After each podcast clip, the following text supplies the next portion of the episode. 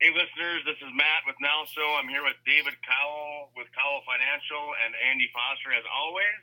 David Cowell, thank you for taking the time to uh, hang out with us today. You're welcome, Matt. Let's start with a short Ande, bio for David, just so you can introduce yourselves yourself to our listeners and they can get a feel for who you are, David. I'm uh, born and raised in Brainerd, uh, Brainerd, Minnesota, and live here with my family. Uh, I've been in business 20 years. Own my own financial advisory firm called Cowell Financial. Uh, just started right out of college, and a majority of our clients are small business owners, and uh, really they're all over the country. I think we have clients in 16 different states. Uh, of course, a lot of them are in the Brainerd Lakes area too. So thanks for having me. Cool. Absolutely. Let's start with an explanation of why you, as a financial advisor, are important to business owners like our listeners. Over the years, I've found that uh, most, I think most small business owners are pretty good at their business. So if I have a dock company, I'm putting dock and lift in the water, pretty good at it. Um, I have a manufacturing business, I'm pretty good at that, and I spend most of my time, you know, really obsessing about my business and trying to improve it, make it better, more efficient, and training my employees. And but a lot of times they're not really that great at running the business. so, you know, we have clients that are masonry contractors or landscapers or home builders, and they're really good at building homes, but not necessarily that great with finance and with actually running the business. And I really find they need almost like a quarterback to put all the pieces together. You know, they've got an attorney sometimes and an accountant, and they might have insurance, an insurance agent, a banker, um, and they just uh, they have all these pieces. Know, and sometimes they've done sometimes they've done okay with a lot of the pieces, insurances, investments, accounting, banking, but they really don't. Um, when they when I visit with them, I find they really don't have any person or, team of people that are helping them look at their full picture. So nothing is really integrated. You know, it doesn't it's not always working that good together.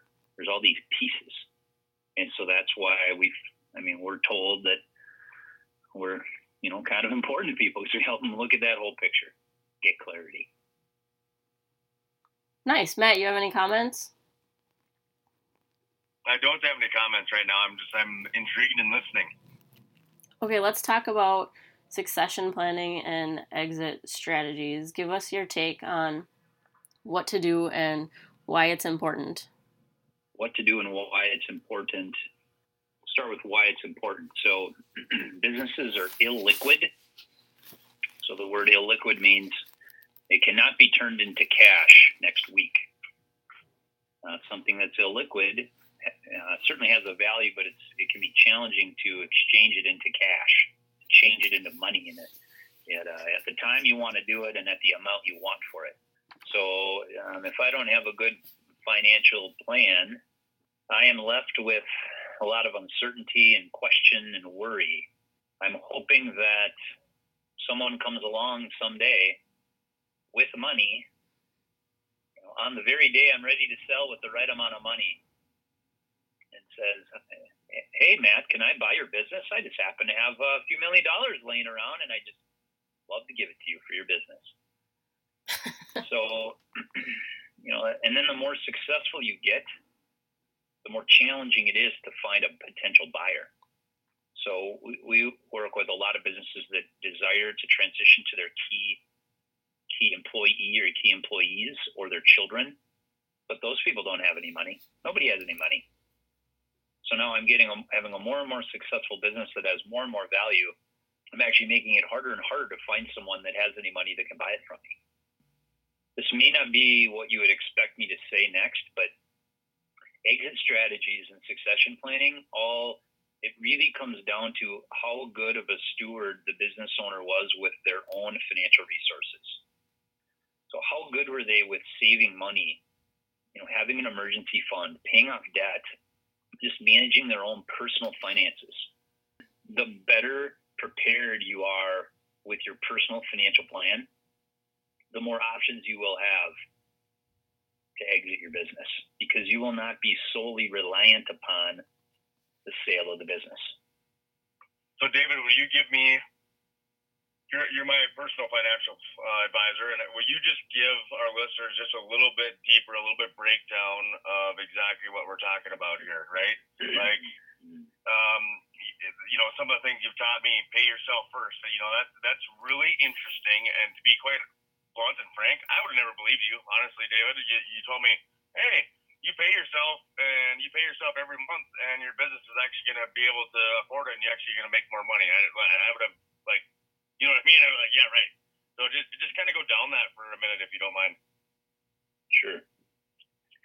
Yeah, maybe I I don't know if I believed it when I was 23 years old either. I just kind of was taught to pay yourself first, but now after having all these experiences, um, you know, with several hundred business owner clients that we work with, it's like the more secure you are personally, the more opportunities you can take advantage of in your business.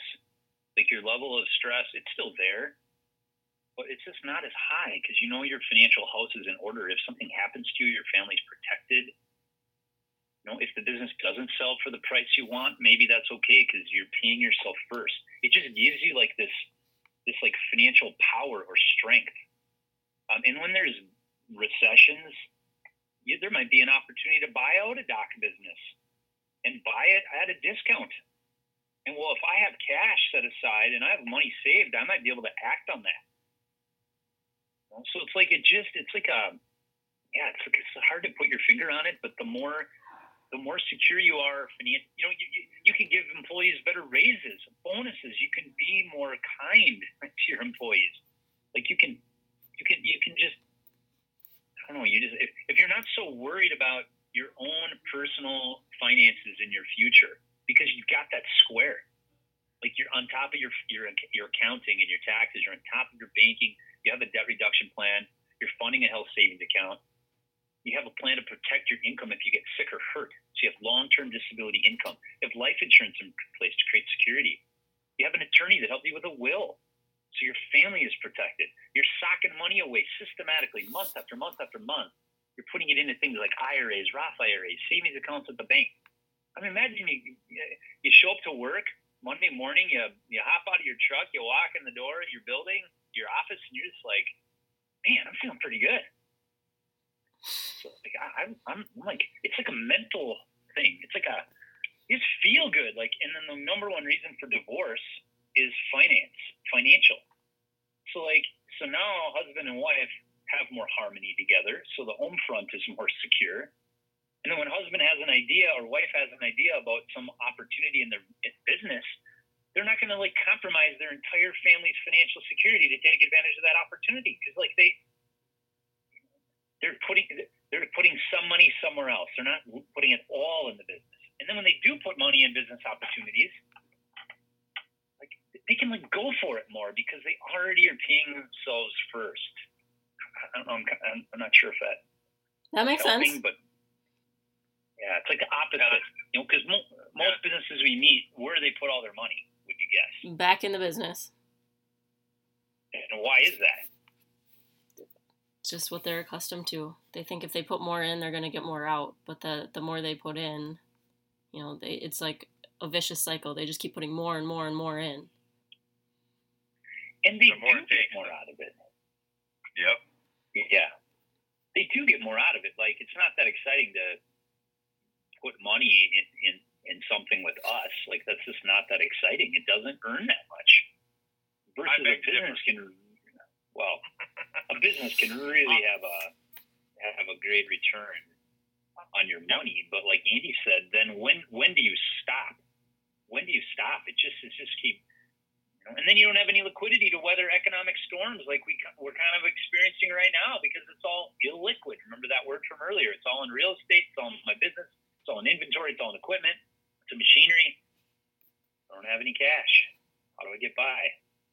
yes, I'm sure a lot of businesses are feeling that struggle right now, and it's um, you know from personal personal experience with David, this is uh, this is really important and important to pay yourself first. And honestly, I think, uh, at least my mindset, that was probably ignorant, ignorant and naive, but my mindset was, uh, I don't want to be greedy either. If I take this paycheck this week, can I pay pay myself next month when it comes back time around, or should I?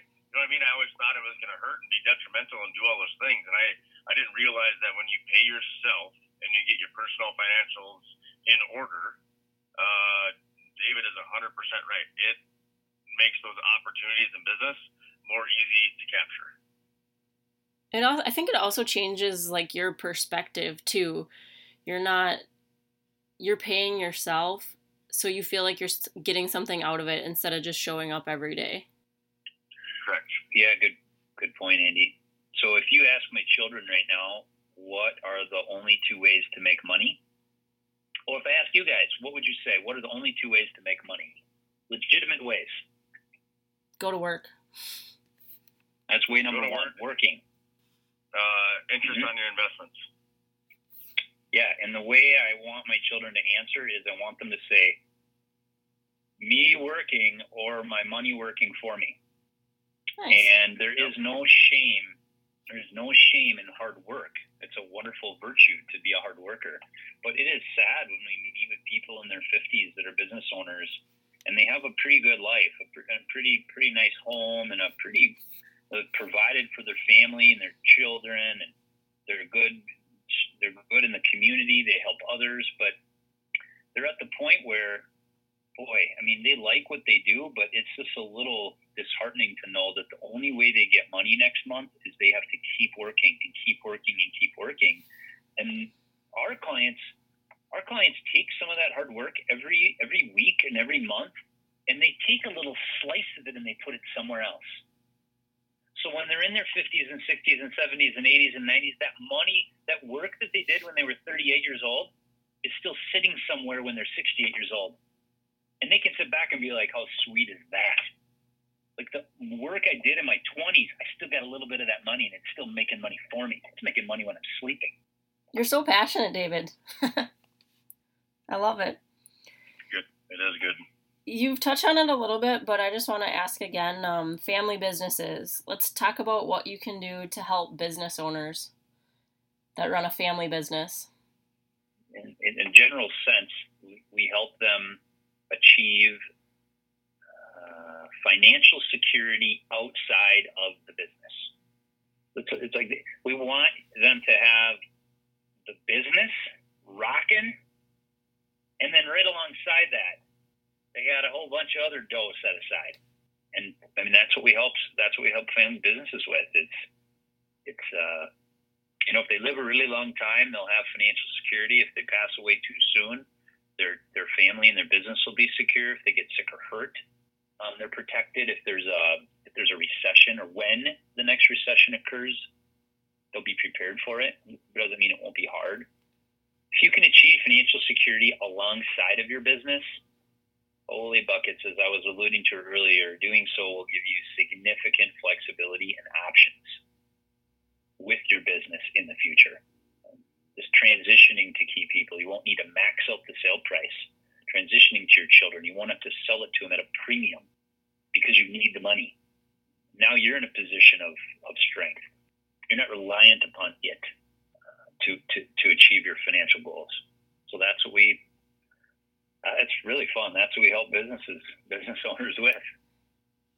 So Matt, I've heard you say it before, but what what benefit from your standpoint as a business owner has it been helpful to meet with David, to have him as your financial planner, just so our listeners can hear it? Well, it's not, yeah, it's, it's not even that honestly. I mean, it's turned into a personal relationship between David and I, but I, I, I think that uh, he's more than my my financial advisor. He, he's uh, he's a friend. He's a life coach. Um, Ande, I think you believe that too. It's um, it, it's David has changed my mindset as a business owner. And after meeting David a few years back, um, from where I was then and where I am today, even like my mental viewpoints of how business should be ran and you know, actually like right down to the personal financial statement and the business financial statement. our balance sheet, it's it's an amazing difference, and I'm I'm blessed and humbled to have David as my friend and my advisor. It is it is an uh, amazing thing if you listen to that and do it now. I wish that I would have swallowed my pride and done it when I was 24, but I was too uh, arrogant and prideful. So I'm glad uh, I took a little humble pie and and uh, went there and listened and and uh, was still willing to learn something. And I think that as a business owner, as when you meet with David, you know, if, if you're going there and you actually uh, have the mindset that you're going there to learn something and you're willing to accept that and do a little self reflection, uh, your life will be greatly influenced and, in my opinion, for the better uh, when you leave Cowell Financial. I agree, 100%. Yep. I wish yeah. my husband and I would have met with David sooner in life, and I think we would be further ahead right now. David, what? You guys for sure we would be. yeah. yeah. I just think it's important to know. You know about, I, I, don't. Go ahead, man. I was just going to say that I, I think that you know it's not it's not just about promoting David's business, right?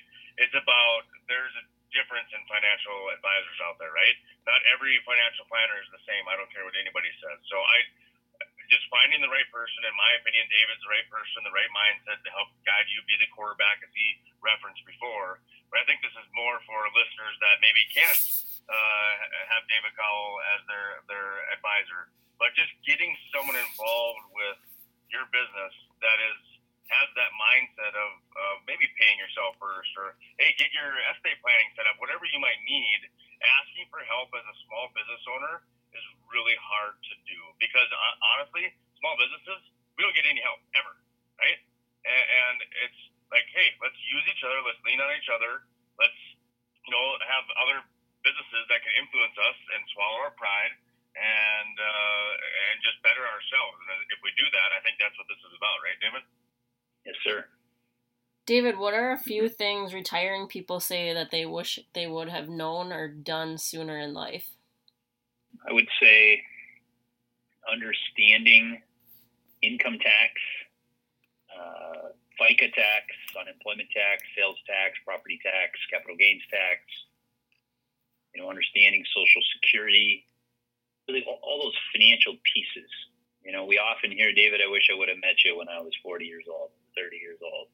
Just, I wish I would have had a better grasp on IRA, Roth IRA, 401k, profit sharing, you know, debt, you know, compound interest, uh, just just all. So it's just like financial literacy. So that's one of the things I get most jazzed up about is is, is we we spend a lot of time visiting with our clients' children, um, even as young as ten or twelve years old. Um, just because so many people I meet with that are fairly successful business people, it just they, they did not have that financial literacy. It took them a long time kind of trial by fire, maybe you would say, or you know, you just learn as you go. And then, of course, that's the best way to learn. But nevertheless, it would have been helpful to understand what a mortgage is, understand what real estate taxes are, understand what the heck a health savings account is. You know, we, we visit with people that don't even know what a, a CD is. What's a certificate of deposit? I just explained that to a young business owner this morning. You know, simple things, but you know, so that's what people say they would wish they would have known sooner. Is just back to our, my earlier comments about you know they're good at running a business or they're good at operating in the business, but they're not great at running a business from a financial perspective. And then I suppose the other thing is they always have compound interest regret, I call it. You know, they just regret not biting the bullet and socking some money away and paying themselves first sooner. And then I suppose the third thing uh, is they often state that they wish they understood retirement distribution strategy um, sooner. We have a number of families that are going through this right now. They're in their late 50s, early 60s, and it's the first time I've met. Not not that I'm that great, but just you know they've got decent financial plans in place. But boy, if they would have understood something about retirement distribution strategy and how everything fits, uh, they could have been a lot better positioned lot better positioned. What does that mean? You, know, if you, if you got to give us a snapshot of what that is, David. That's the, the third well, thing. Just give us a little snapshot of what that is. I don't know. I don't even know that I know what yeah. that is. Yeah, I don't either. Well, so if I have all of my money in an IRA, what happens when I when I take that money out? I, I pay I pay tax, some amount of tax. Um, well, that amount of tax I pay can have an influence on how much of my Social Security is taxable. And I don't know that this is the place to get into the specifics of financial planning, but just there's uh, you know there, there may be some sense in having a bunch of you know money in in different places that have here's a better way to summarize money when you put it somewhere there's like four characteristics that that you think about you think you think about like what are the rules for accessing my money that's that's number one like what are the characteristics of my money in regards to access when can i access it is it liquid or illiquid do I have to be a certain age number two what are the tax attributes so is it deductible when i put money in is it not deductible? When can, you know, when I take the money out, what are the tax consequences? Is it tax free? Is it taxed at income tax rates? Is it taxed at capital gains tax rates? So that's number two. What are the tax characteristics? Number three, what kind of risks are present? So if I buy a rental property, what are the risks? I put up a commercial building. Some of the risks we don't aren't foreseen, but what risks might might I be exposing my money to or my investment to? And then number four would be return. So, what kind of return or profit could I potentially generate? You know, in a savings account, I can't return. I don't get very much, but it's liquid and I can, and it's and it's safe, safer. So you want your money, in my opinion, you know, you want your money as your assets to have different characteristics in all those four regards. So when you're in your 60s, your 70s, your 80s, your 90s, you have like you have like this wonderful like toolbox, you know, and there's all these different tools in it, and they all do different things. I swear, sometimes I can I can we can put people in a better position not by saving more money, just by like reallocating how they're saving the money. So just changing it from putting it here, don't put it here, put it here instead. Yeah. Still save the same amount of money, you're just investing it in a different way. Yeah, and as we educate our you know our clients on what retirement distribution strategy is and means, well, and, and how our current clients that are retired are, are, are going through that right now then they can make better decisions today with their money so that when they arrive at that place in time where they're they're retired, they're they arrive well positioned. But I, it's like the classic thing: if I don't know where I'm going, I'm not going to probably get there in the most efficient way. So if I have an idea of what the future looks like, now, now of course, now I don't know what the future looks like. I guess that's actually the point. I don't know what the future looks like, so I want to be well positioned to handle. I don't know how my my my fork barge is going to break down. I don't know where it's going to break down, how it's going to break down, what's going to break on it, and how long it's going to take me to fix it. But I have a pretty mean toolbox, and that toolbox, I know I'll be able to fix it because I've got all the tools in it that I could possibly need. And if you don't, you'll call Elite. if I don't, I'll call Elite. There you go. nice. Good one. That's a good one, Ande. Okay, so just to kind of wrap things up, we ask everybody the same final question here. What do you wish you would have known when you started?